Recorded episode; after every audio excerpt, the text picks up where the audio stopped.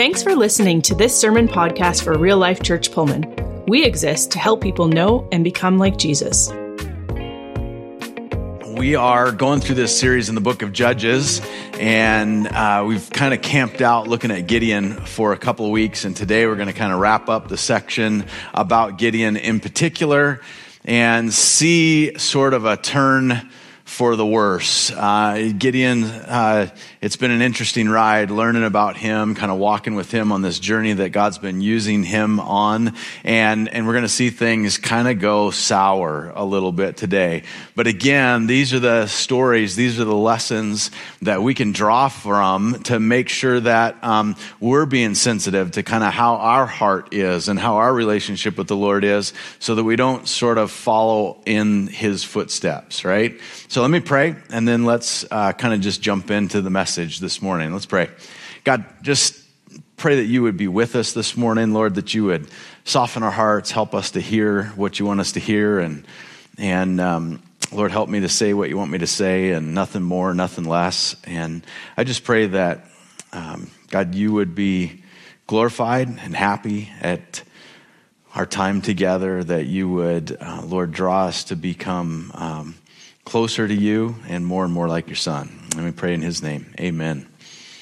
Well, I'm going to just kind of give us a little, uh, little kind of catch-up story. Uh, and all of this in your notes, it's you can see where I wrote some stuff in there about uh, where to find this in the end of Judges chapter seven through sort of the middle of Judges chapter eight, kind of paraphrasing some of that stuff. And I put that there for you because just because I'm kind of giving you the highlight reel doesn't mean, hey, don't go take the time and read it on your own, right? Like every Sunday, whenever you hear somebody teach or preach, like it's awesome to learn from someone else. And then I think it's even just um, that much more healthy to dig into God's word on on your own, and even just go back and go, hey, I, he said this, where did that come from? And reread it and look at it for yourself, so that you're not having a faith that's built only on just what you hear other people say about the Bible, but you're actually reaffirming it by what you're reading yourself, right? So just a reminder. Um, and then, uh, so this story, last week we looked at Gideon, and he kind of finished off strong in the story last week because he had Uh, I've been whittled down, all of those soldiers, all of the recruits that came to him had been whittled down to three hundred. And they uh, have this miraculous uh, encounter with the Midianite army, which we're going to find out later, probably numbered maybe close to one hundred fifty thousand strong. It was a huge, huge uh, uh, victory.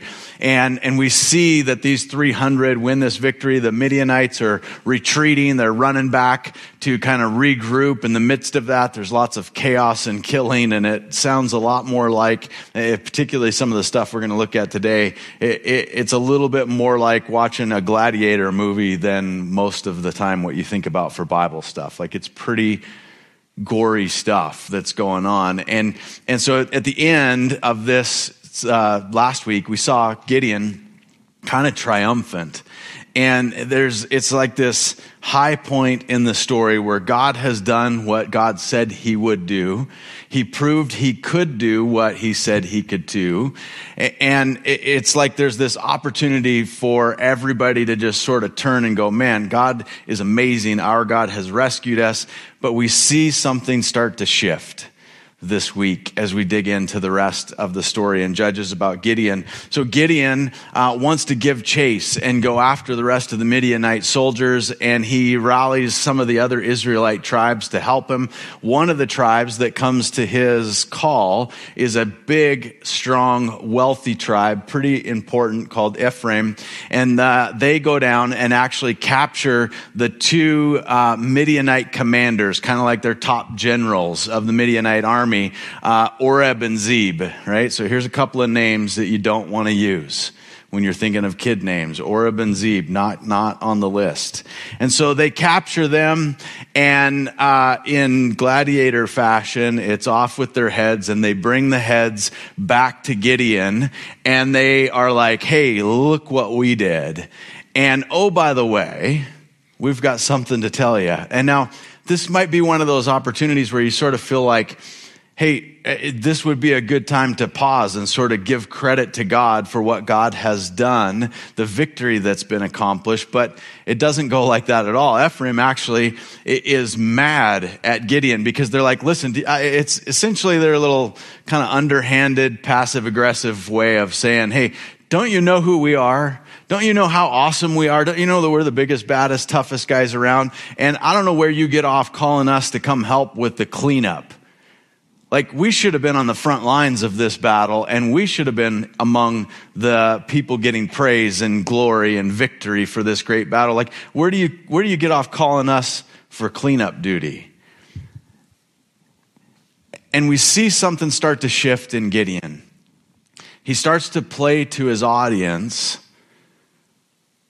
and tell people what they want to hear, as opposed to telling the story of how he got there and how God was involved and what happened. Instead of going like, no, no, no, no, you don't understand. Like, this was not my idea. Uh, this none of this happened the way I planned. Here's the story. And he could have told this amazing God story that did what it was designed to do, prove that only God could have done this, that there's no way that the Israelites could have done this with just these three hundred, right? That was the whole point of God narrowing down the army. He could have done that, but he doesn't. He starts to to play to the to the to the crowd, to the the Ephraimites that are saying, hey, how come you just picked us late? And he tells them what they want to hear. He says, oh my gosh, you guys, look, you are so strong. You're so amazing. Look at what God has done for you. You, God's given you their top generals. Like, I was in the battle. None of us even killed anybody. We're like, uh, who am I? I'm nobody compared to you. Look at this great victory that you guys have succumbed, you know, of uh, accomplished. And, and it's a little bit like, really puffing them up, stroking their ego, saying what they want to hear. And it seems to work because it kind of calms them down and they seem to be contented, at least in that moment. And then Gideon wants to give chase to continue after the rest of the Midianites that were, were uh, retreating. And so along the way, he and his men come to a town called Succoth. Great name for a town. Not. Um... So they land at this town and they're tired and they're hungry and they ask for help. And, and the people in Succoth say, no way, we're not helping you. We're not in, you know, like, uh-uh, we don't want to get a part of this. And Gideon is furious and comes at them with a very different response than he did to Ephraim. He comes at them with this anger and this resentment and this hatred that's boiling out of him. He's like, when we come back, you're going to be tortured with thorns and briars. Like, we're going to whoop you guys like you have never been whooped. And, and he gives them these threats and ultimatums. And it, what he doesn't seem to catch is that very much like the place God found him, wondering if God was really real, wondering if God was really in this, wondering if this was even, could this even happen? They're, they're over here going like this, logically, this doesn't make a lot of sense. You and your handful of soldiers going after the Midianites, telling us that you're going to take their kings. These are the people that have oppressed us and hurt us and done great damage to us for years. And now you're telling us you're going to conquer them with this small band of soldiers. If that doesn't happen, they're going to come back and they're going to look for anybody that helped them. And we don't want to be amongst that. Like, we're, we feel like it's safer to just say, hey, we were not in on that. And maybe they'll spare us, right? They're, they're trapped in fear. And Gideon could have given them a whole different story. Like, listen, this, I understand where you are. I, I've been where you were. Like, God sent an angel to come and speak with me and showed me evidence and, and, and proved to me that this was his plan and his will and that he was real and he was involved in it. And all of this happened. Like, he could have gave God credit for what God had done. And at least whether they came or not, he could have helped them understand, like, you're deciding if you want to help God and God's plan, not Gideon and Gideon's plan. But that's not what he did. He laid out this big threat, and then they leave and they go to another town on the way, Peniel, and, and the similar thing happens there. They say, no, we're not going to help you. There's fear. That town was protected by a big tower, and they were quite proud of that tower. And he says, well, when I come back, I'm going to tear this tower down, right? Like, and he just makes more threats. So eventually he goes, he, by God's divine intervention, in, uh, intervention and grace, he is able to capture the kings of the Midianites. Now, Again, it's like another battle won by these few hundred soldiers against great odds. It says in the text that there was fifteen thousand soldiers left with the Midianite kings. And it goes on to say that like one hundred twenty thousand had already been killed. And so while one hundred twenty thousand were killed, and that's insane, the fact that you're going three hundred against fifteen thousand still seems pretty Pretty crazy. And, and, and they capture him. They capture the kings. And, and Gideon, again, it's like time after time after time, there's these opportunities where things could have gone right. He could have stopped there and done what God's people have done so many times when God miraculously intervenes, reveals himself, rescues, helps. They could have stopped and made a, an altar to the God, uh, to the Lord right there and said, like, we're going to call this place the place where God wins unwinnable wars. They could have set stones up to remember how amazing it is that when the odds are stacked against you, when you don't think there's any way you could ever come out on top, somehow by God's grace, when God's involved, it goes different, right? He could have set this up and worshiped God that way, but he doesn't because he's so full of resentment and revenge and anger. It's like the first thing it seems like that's on his mind is, I remember the towns that we stopped in, and I remember what they told me. They said, oh, it, it, we'll feed you after you go get the kings. Like, do, finish the battle first, and then we'll help. And so he's like, guess where we're going? And so he takes the Midianite kings, he goes back to Peniel and Succoth, and he does exactly what he said he was going to do with anger and frustration. He tears down the tower. He tortures the leaders of the town of Succoth. And then he turns his attention to the kings of Midian. And he's he turns his attention and his frustration, and we're going to learn that he's got some revenge that's been brewing for a long time. Take a look. Uh, it's in your notes. It's Judges chapter eight, verses eighteen is where we're going to jump in. It says, then Gideon asked uh, Zebah and Zalmunna, the kings, Uh, of Midian of uh, Midian that we're talking about there. He asks them, the men that you killed at Tabor, what were they like? And so he's referencing something they were familiar with, a battle that they had been a part of previously where the Midianites had battled God's people and killed many people. And so he says, the men that you killed, what were they like? Like you, they replied. They all had the look of a king's son. They were my brothers, the sons of my own mother. So not just like my brothers Israelites, like not just my fellow kinsmen. They were my actual blood brothers is what he's telling them. And Gideon exclaimed, as surely as the Lord lives, I wouldn't have killed you uh, if you hadn't killed them. Well, in turning to Jether, his oldest son, he said, kill them. But Jether did not draw his sword, for he was only a boy and was afraid.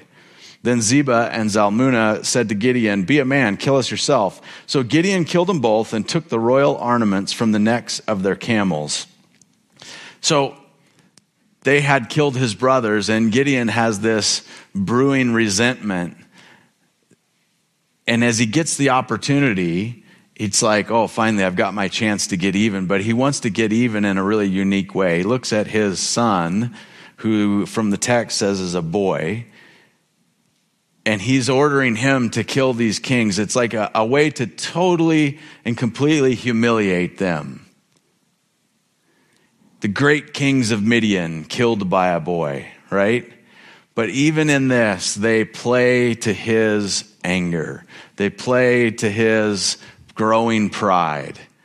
Oh, if you think you're so great, why don't you do it yourself? And then this story comes to this sort of really grisly, ugly kind of end here, that the Midianite army has been conquered, their kings have been captured, and in the end, instead of this altar to the Lord or worshiping God or God getting credit, it's just this horrible, messy murder where Gideon kills these kings at the end. And he takes their decorations off of their camel, the kind of the things that indicated their royalty and their power and their influence, and he strips the camels of those things. And what's interesting is the way that the Israelites respond at this point. Because the Israelites at this point I think are in a couple of different camps. There's some who are like, oh my gosh, look at how awesome Gideon is. He, this is the kind of guy that we would want as a king. Look at what he has done. And, and, you know, yeah, he followed God, but look at what he has done, right? And then there's others that heard the stories of Succoth and Peniel or were there, and they're like, um... I'm not pushing back against him like the last people that didn't do what he asked to do. Look at how it went for them, right? So there's people that are that are probably in a place of fear and worry and concern. And then there's people that are like thinking he's so amazing, but irregardless of where they are, where they land is they actually now want him to be king. Verse twenty-two says, then the Israelites said to Gideon, be our ruler. You and your son and your grandson will be our rulers, for you have rescued us from Midian. But Gideon replied, I will not rule over you, nor will my son, the Lord will rule over you. Now, this thing that he says right here might be the smartest thing that Gideon ever said. He's, he, people are trying to give him credit. They're asking him to take the authority of a king, to be in charge and rule over them. And he says, no, I'm not going to do that. Like I, I, he, he knows something in his head. He knows this thing is true, that our people are to be ruled by God and God alone. God is our king. We're unlike the nations around us. We don't have people as a king. We follow the one true God. And so out of his mouth comes the right thing. But immediately following that, we see that his actions don't really line up with what he said. There starts to be this like crux of it doesn't feel like what you're saying and what you're doing lines up, because he goes like this. Uh, the very next thing he does is he asks them all. It's it's a little bit like, I'm not going to be your king, and the, and they're like, oh man, like what a what a good guy. He didn't take all this authority. He didn't take the opportunity that he could have. Who knows exactly what they're thinking? But he's like, but now that I, but but since you're here, since I have your attention, since you're clearly devoted and interested, would it be too much to ask for everybody to donate a little tribute, like kick in a little, you know, like reward for what has happened here? It's very much like, hey, pay tribute to the king. He's like, I am not going to be your king, but I wouldn't mind some king-like benefits. And so he asked them all for gold earrings to contribute, and they contribute those, and they pitch them all in, and they pitch in, and then he get, takes the ornaments and stuff that he had taken from the Midianite kings, and then he forms them, it says in the text, he makes them into an ephod. And everybody in here gasps. Not an ephod. Right? And then you get on your phone and you ask Google, what is an ephod? Some of you know. But an ephod is a very, very very important and sacred garment to God's people. An ephod is essentially, like for practical purposes, to get the right thing in your mind, a vest. But it's a really special vest, designed in a very specific way, with specific decoration, and and on it, even as like kind of incorporated into the vest, were these two stones, the Urim and Thummim. They were the stones that were used by the priest, the high priest, to uh, ask of questions of God and kind of get yes or no answers. This particular garment, there was to be one, and it was only to be worn by a priest who came only from the tribe of Levi. And the priest would wear this garment, and it was part of their priestly duties to represent God's people, to connect between God and the people, to offer sacrifices, to speak with the, the Lord or re- make requests of the Lord. And where this garment resided was really important, because it was in the site of where God's people worshiped God, which was at the tabernacle. And at this time, it was in a place called Shiloh. And so where this garment was located was important, because it it was connected to where God was. It was connected to the priest that would wear it to speak with God on behalf of God's people. And Gideon does something really unheard of. He makes a copy, basically has a uh, someone commission, he commissions a copy of an ephod, that particular garment, made from really the spoils of war. this tribute that you would normally give a king, but he's not the king because he didn't want the job. And then he takes that ephod, that royal garment, and he sets it up in his hometown, not where the tabernacle is, where God resides among his people, somewhere new, somewhere different. And you can imagine how that really plays out. And we get a glimpse of it in verse twenty-seven. It says that Gideon made that sacred ephod from gold and put it in Ophrah, his hometown. But soon all the Israelites prostituted themselves by worshiping it and became a trap, and it became a trap for Gideon and his family. And just in that little glimpse, we start to get an uh, an idea of the problems that were coming as as a result of the way Gideon was behaving, the things that he was doing. The fact that the, the writer of Judges can say that that all the Israelites, it didn't take long. It's like Gideon does this thing. He makes this ephod. He sets it up in his town, away from Shiloh, away from where the tabernacle, away from where God resided among his people. He sets it up over here, and it says it didn't take long, and all of God's people began to prostitute themselves by worshiping it. And that language, the, that that word is an uncomfortable word. We don't even like like saying it in church. Is feels a little bit like, uh, should I say that? Should I not say it? Right? It's awkward. It's uncomfortable. It's it, it's because of what it represents and what we know it means. And that's exactly what the writer is trying to illustrate. Like, God's people are set apart to be his people, his holy nation, his representatives, to be in lockstep with him like a husband is with a wife and a wife is with a husband, committed, united, exclusive. And then they start to do things that you would only do with God, but they do them with this fake over here. And it, it just starts to go from bad to worse as we see the story unfold. Gideon's king-like actions just keep growing. Uh, verse thirty says that he had seventy sons bore to him uh, because he had many wives. seventy sons? Hello. Right? This is king-like activity. For a guy that says, I'm not your ruler, God's the king, we are all of a sudden a long ways away from Gideon in the wine press, who told the angel of the Lord, surely you must have the wrong guy, because I'm from the lowest tribe of all of the Israelites. I'm from a small family within my tribe, and I'm nobody in my family. Like, I am not a person of power or authority. Nobody's going to listen to me. I don't have influence. Like, I don't come from the right place. And God's like, un God's calling him out and saying, no, God sees you as a mighty man of valor, but that's not what God had in mind. Like, God didn't have this in mind down the road. And then in verse thirty-one, we get some interesting detail here. He says that he's also had a concubine in Shechem who gave birth to a son whom he named Abimelech.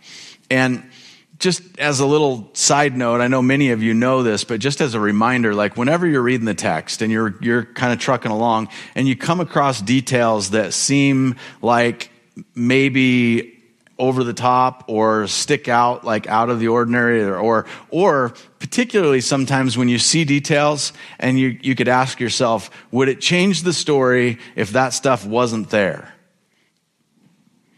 And then you're like, okay, well then why is it there, right? Like, because right before it says that he had seventy sons and he had a whole bunch of wives. Why do we, in the very next sentence, get this detail about, but he had a concubine in a specific place and he named him a specific name? We don't learn the names of the other seventy sons. Why did we specifically get this information?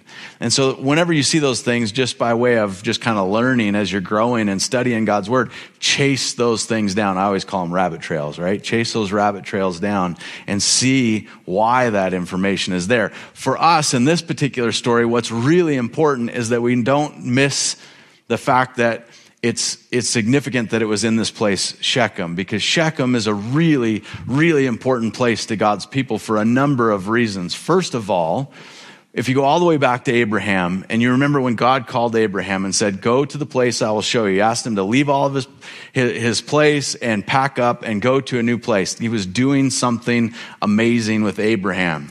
And he, and so Abraham responds. In great faith, he packs up and obeys God. He doesn't know where he's going. The place that he ended up was Shechem. And in Shechem, it's where God says to Abraham, like, look around at all of the nations around you. Like, when I said I'm going to make you a blessing to other people, that you're going to be a great nation, you're going to have so many descendants, they're going to be like sand on the seashore. Like, when I told you all of those things, this place right here, God says, now that you're here, look around as far as you can see in every direction. This is the place that's going to belong to your descendants. This is where the story is going to unfold. And he gave him that clarity and that message and that promise at Shechem. And then fast forward a mere six hundred years later, Moses has led God's people out of Israel. He's rescued them. He's led them through the wilderness. And and, and then we're at this kind of uh, um, passing of the torch of leadership, where Moses is, is uh, passing on the leadership of God's people to Joshua. And Joshua is going to be the person that leads God's people across the Jordan River into the promised land, the land that he had showed Abraham. And that passing of the torch, that handing off, that new leadership that was taking place happened at Shechem. There's some really fascinating other things that play in that we don't have time to unpack today as well. But Shechem is an important place. And of all the sons, all the seventy sons, we find out that this one was born to a concubine, which is essentially just saying a, a lower class wife. Not on the same level as the others. So this lower class wife of his gives birth to a son in this really important place, and he's named Abimelech, which if you translate the Hebrew pretty literally, it actually means, my father is the king. Real subtle. So of all these seventy sons, we don't know, we don't get to unpack any of this stuff, but the one that we get to learn his name and we get to learn the place, it's pretty important that that the, the place where, where God promised that this was going to be the land for his people, where God handed over authority to Joshua to lead his people in there, that, that Gideon has the gall and the audacity to take the son that's born there and say, my dad's the king. Which doesn't really line up with him saying, I don't want to be your king, right?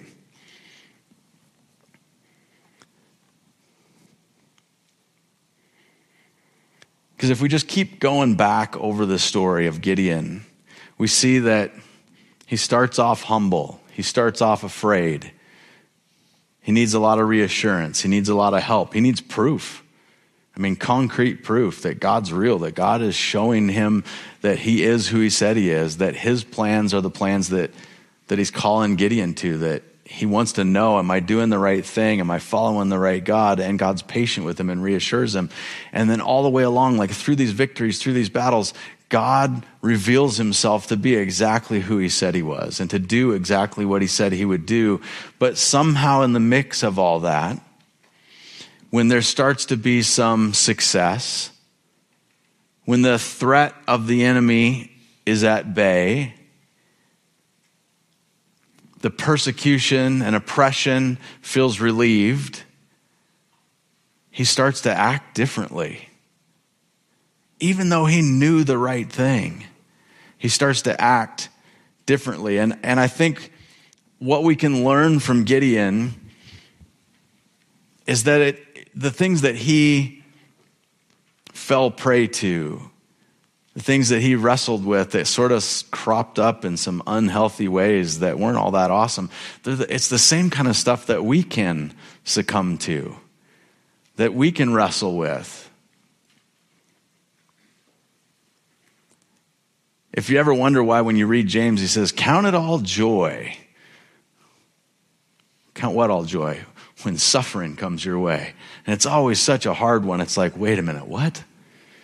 It's because when things are hard, when you're suffering, when you're being persecuted, when you're being oppressed, when things are difficult, it's not that, that God's excited that life is terrible and difficult for you. It's just that we know from experience when things are desperate and we cry out to God like in intuitive, desperate prayer. We don't have to conjure it up. We don't have to think about it. We just pray because we know we need God. There's something really awesome about that. And when we start to experience success and the, the risks are gone and life is good and things are working out, it's just naturally easier to slide into that land of like kind of taking credit for the success and, and sort of liking a little tribute here and there and, and, and starting to live in a way where what we know and what we do doesn't line up that well. In the world we live in, we have a word for that, and it's a word that is the bane of the church. It's called hypocrisy. And none of us like it. Whether it's in church, whether it's with employees that you work with, or a teammate on a team, or with it's one of your brothers or sisters. Like when people know something and they say what they know or believe, and then they do something different, it just bugs us. It's like we're wired to dislike hypocrisy, which is not a bad thing. The problem is, as Jesus knew, we're also naturally inclined to be bothered by the hypocrisy we see in others more so than the stuff that shows up in us. And that's why as we think about this stuff, we're wise to remember his teaching that we should look to the log in our own eye before we kind of highlight the speck in somebody else's. When we start thinking about hypocrisy and how it shows up. And so what I want to do is just kind of finish up with a looking at a few things that I think can help us um, personally. Um, if you were to be able to go back in Gideon's story and kind of say to him like, hey, what if... What if we could have some things just kind of like some warnings? What if we could hand you a note that said, something's not right at any given point in the story? Wouldn't that have helped? Like for us in the in, in our world, it would be a little bit like driving around and we have this dash full of warning lights. When one of those lights goes off, it gives you pause, like, wait a minute, pause. Like, is it serious? Like, I, I had one one time and it, I had no idea what it was. So I had to look it up and it said, it was, I had a light to tell me that my washer fluid was low. I didn't know they made lights for that. Is that urgent? Not really. Could it wait until I got home or whenever? Yeah. So sometimes it's like, this doesn't mean it's pressing tomorrow, but it needs addressed. Other times it's like, you need to know because this is about to wreck everything if you don't, if you just ignore it. And so I think same, uh, similarly in our spiritual walk, when we know that hypocrisy is something that any of us can easily kind of succumb to or even accidentally start in, like it's like we just naturally can be drawn away from like day by day being super faithful to the Lord. The world that we live in pulls us away, and, and we're over here going like, we don't want to follow in Gideon's shoes. We want to follow in the shoes of people that just really stick tight with the Lord, good times and bad. And so there's some things that might go off on the dash that might give us a little indicator like, hey, stop, pause, reflect, look inside. Don't worry about the speck you're seeing in other people around you. Like, where, in fact, worry less about that. Like, look at your own stuff so that we don't go down the road that Gideon went to. And so I just want to go through a few of these for you. Um, and we'll just kind of go through them quickly. And then, you know, if there's one that particularly hits you and you're like, oh man, that's one that, that I feel like I've seen that warning light go off several times in my little life car dash, you know, then you're like, maybe that's the Lord going, hey, pause and look at this, dig into it. So one of them is infrequent prayer. Um, when you realize that you're not really praying a lot. And if you're like, eh, I've never really had a really good discipline of prayer, and other people are like, I'm really disciplined. I every I pray at such and such time, and praying out of discipline is awesome. Like the fact that you have a, I, I th- this is a priority to me, and even when I don't feel like it, I know it's not part of my life I want to miss. That's great. Praying out of like spontaneous desperation is really good as well. And so it, however you go, like if you haven't prayed and you're not praying often, maybe that's a warning light, like check, right? Uh, the second thing would be like failure to consult others. And so not getting wise counsel. Along the way, Gideon went from listening to the Lord and, and like desperately depending on God's direction and intervention to just sort of going, I know what I'm doing, and just marching off on his life, doing things his own way. And so getting wise counsel, surrounding yourself with people that can Uh, bounce ideas off of and and ask for prayer, ask for, you know, hey, here's the situation I'm in, and how do I integrate my faith into this job thing? Like, how do I walk through this? And asking for help is super wise. The second thing is, uh, um, or sorry, third thing is uh, resentment. When it's all about you, you resent the people that get in your way. And man, we really saw that play out in Gideon's life. It went from being all about God, totally dependent on God, trusting God to lead him and direct him. And then when it started to become about him, when there started to be some success, and he started to crop up those thoughts of like, what if I did catch him? I could get even with the guys that killed my brother. I could throw it in the face of the people that thought I would never be able to succeed, right? It started to shift to be about him, and resentment grew. That's definitely something to wrestle with. If you're feeling yourself being resentful, frustrated, thoughts of revenge, or, or like I could prove, that's a warning light. Pause, stop, reflect. The, the next thing is materialistic excess. And we've all seen people that appear to be overcompensating with stuff. If, if you're trying to show who you are and what you're worth by your stuff, it's like, that's a pause, right? I mean, Gideon's over here going like with my, with his mouth, I'm not going to be the king. That's not my job. That's God's job. But then he takes materialistic things and forms them into king-like stuff. And it's like, I'm, this is who I'm not. But then it sort of looks, it's like, well, those don't line up. Like, it looks like you're trying to build a life where you're the king of everything. So those are things to take caution of and to be think, uh, be thoughtful of. And then the last thing is just constantly worrying about your name. When it's when it's all about you, you're always guarding and defending your own reputation. And nobody likes somebody saying something about you that's not true. None of us like that. Nobody like none of us like hearing that people are gossiping about us behind our back or saying things about us that are maybe untrue or are partly true or exaggerated. Like, that bugs any of us. The question is, like, how does it feel for us? It, I just, I just share this little thought with you to, to just stir and to get you thinking. Like, how does it feel when people talk bad about Jesus and they say things that are untrue about God? When people belittle God's word or talk down about Christians in general or say horrible things about the bride of Christ, the church, that you don't think are probably even true. Like, do you get that same angst that stirs when someone says something that's not right about you? Are you quick to defend yourself? But are we quick to defend the Lord? Are we quick to kind of go, I like, that bugs me. I don't like it when you say that. Like, my God is good.